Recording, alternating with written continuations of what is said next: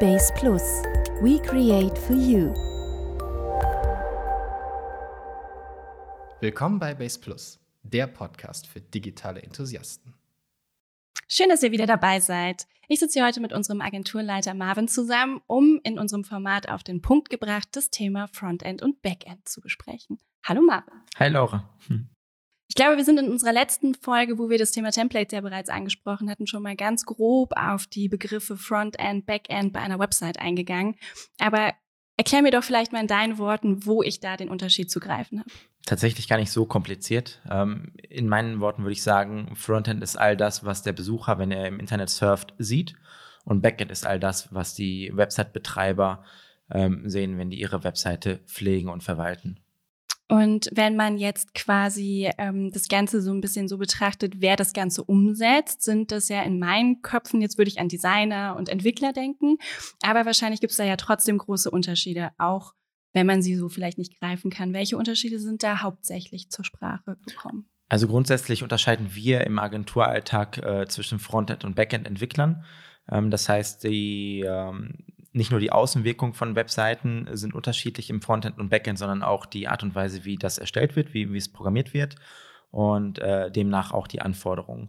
Ein Frontend-Entwickler beispielsweise hat meistens mit der Auszeichnungssprache HTML zu tun, macht das Ganze hübsch mit CSS, vielleicht auch ein bisschen JavaScript für Animationen, wohingegen ein Backend-Entwickler meist mit Skriptsprachen, Serversprachen wie PHP und anderen Programmiersprachen zu tun hat, wo es halt wirklich in Richtung Businesslogik und Prozesse geht.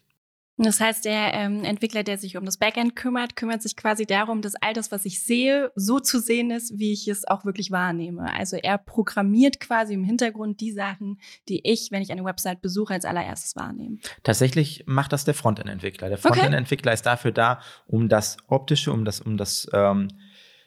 das Kleid zu programmieren, und der Backend-Entwickler entwickelt das System dahinter. Mhm. Im Grunde genommen könnte man das, wenn wir wieder in den Hausbau gehen, vergleichen mit, das Backend ist sozusagen das Gerüst, das Framework, das Fundament von einem Haus. Genau. Okay. Und das Frontend ist die Tapete, ist die Putzfassade, ist das Dach beispielsweise. Und man braucht ja eigentlich immer beides. Genau. Es funktioniert eine Website nicht ohne das eine. Zumindest, wenn es eine dynamische Website sein soll. Da wir ja in einem Zeitalter leben, wo mehr als 65% aller Webseiten mit WordPress laufen, also mit einem Content-Management-System, hast du dort zwangsläufig beides, ein Frontend und ein Backend. Es gibt natürlich auch statische Internetseiten, die nur mit HTML-Templates gebaut sind, die haben dann kein Backend. Das heißt, man kann diese nicht irgendwie dynamisch pflegen über eine Datenbank oder andere Schnittstellen. Da braucht man dann kein Backend. Aber der größte Teil der Website, die man so findet, haben in der Regel irgendeine Schnittstelle oder ein Content-Management-System im Hintergrund, was dann auch entsprechend ein Backend hat. Okay. Wenn wir jetzt zum Beispiel im Hinsicht auf Menschen, die Lust haben, sowas in die Richtung zu machen, sind das zwei auch komplett unterschiedliche Ausbildungsstudiengänge oder Schwerpunkte? Wird man da eher so ein bisschen spezialisiert vielleicht? Also meines Wissens nach gibt es tatsächlich gar keinen eigenen Ausbildungsberuf für den Frontend- oder Backend-Entwickler. Sobald es ein bisschen in die technische Schiene geht, ist man da im Bereich des IT-Systemadministrators, aber auch Mediengestalter haben in ihrem Ausbildungsprogramm teilweise HTML-Stufen drin, wo in das Thema eingestiegen wird. Aber ich glaube eher so der Fachinformatiker, genau. Der Fachinformatiker ist das, was wir unter einem Techniker, unter einem Entwickler auch dann in der Ausbildung finden. In deiner Zeit hier bei uns bei BasePlus hast du ja wahrscheinlich schon mit einigen Entwicklern auch bei uns im Hause zu tun gehabt. Hast du ein Gefühl dafür entwickelt, ob es mehr Tendenzen zu Frontend oder Backend gibt? Oder ist das eine Typsache oder passiert sowas einfach im Laufe des Entwicklerdaseins? Ich glaube tatsächlich, dass das ein ganz persönlicher Geschmack ist. Was alle Entwickler meiner Meinung nach gemeinsam haben, ist dieses analytische und strukturierte Denken. Wohingegen bei Kreativen, wie zum Beispiel Georg, eher so ein nettes Chaos im Kopf herrscht. Unser Artdirektor. Genau, was man aber, glaube ich, auch braucht, um diese Ideen zu Papier zu bringen. wohingegen in der Programmierung oder auch in der Entwicklung sehr viel nach logischen Schemas gearbeitet wird. Für mich, weil ich ja auch beides schon mal gemacht habe, ich finde, dass das Frontend eher in die kreative Richtung geht, wohingegen das Backend eher in die logische, systematische Richtung geht, wobei man aber auch innerhalb dieser Entwicklung kreative Entwicklungsansätze verfolgen kann. Das heißt, vom Grundsystem her ist eigentlich, hat jeder Frontend-Entwickler oder Backend-Entwickler das gleiche Fundament an Wissen, was er mitbringt, und die Ausprägung, wo man halt vielleicht mehr Lust drauf hat oder vielleicht auch seine Fähigkeiten einfach besser sind. Gerade wenn du sagst, Frontend hat mehr was mit Design oder vielleicht auch mit Optik zu tun, das findet sich dann einfach. Genau, richtig. Du hast eben am Anfang so ein bisschen mit Buchstaben um die Ohren geschlagen. Da haben wir was gehört von HTML, CSS, PHP, JavaScript. Das sind Programmiersprachen, oder? Genau, also PHP, JavaScript sind Programmiersprachen und HTML, CSS sind halt Auszeichnungssprachen, die auch öfters mal als Programmiersprache genannt werden, aber tatsächlich de facto keine Programmiersprache ist, wenn man es nicht programmiert. Es sagt, HTML steht für Hypertext Markup Language, also eine Auszeichnungssprache. Ja, ich kenne es halt aus dem Social Media, wenn wir Blogbeiträge zum Beispiel auch für Kunden ja hochladen, dann formatieren wir damit halt öfters, gerade bei WordPress, damit man halt in entsprechenden Absätzen oder Einrückungsformaten bleibt. Einfach. Genau, das ist HTML, was ihr dann da anwendet, richtig.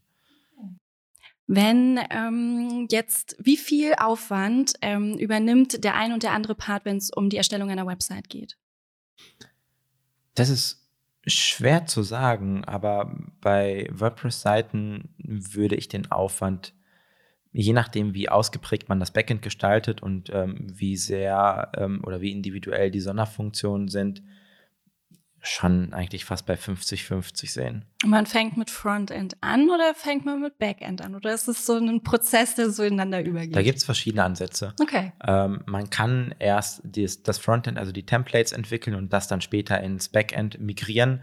Es gibt aber auch einige Entwickler, die bereits im Backend oder während das Backend entsteht, das Frontend mitprogrammieren. Ja, ich persönlich bin ein Freund davon, das zu trennen. Hat den Vorteil, dass man auch mal mit mehreren Entwicklern gleichzeitig arbeiten kann. Der eine konzentriert sich aufs Frontend, der andere bereitet schon mal das Backend vor und dann gibt es dann einen Punkt, die Heirat, wo man dann das Frontend mit dem Backend zusammenfügt. Das klingt schön. Ja.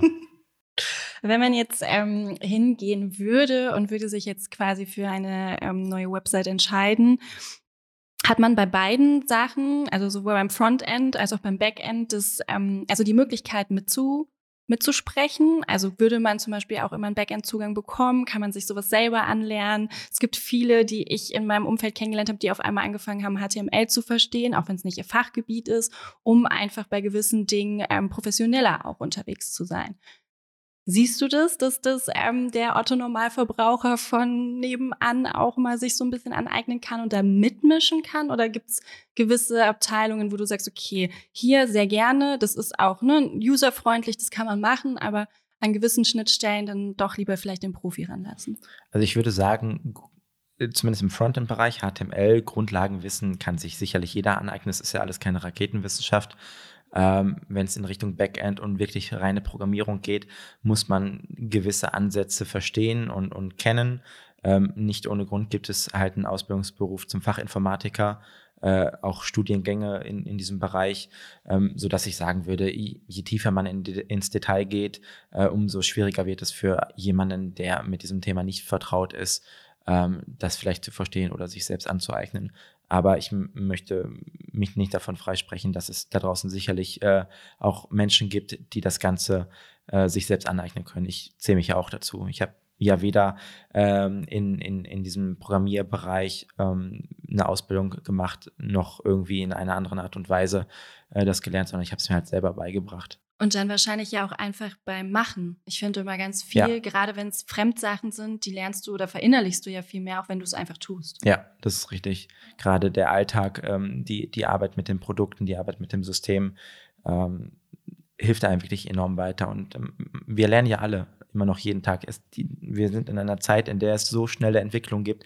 Das, was irgendwie heute noch hip und cool war, ist morgen vielleicht schon wieder Schnee von gestern. Ja, geht schneller, als man denkt. Das stimmt, das ist krass, ja.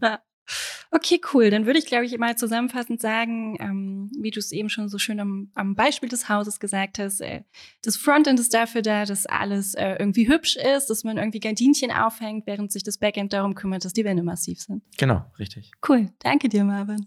Das war ein Podcast der BasePlus Digital Media GmbH. Ihr habt Fragen oder Anregungen? Dann meldet euch gerne bei uns. Egal ob via Telefon, E-Mail, Social Media oder Postkarte. Wir freuen uns, von euch zu hören oder zu lesen. BasePlus. We create for you.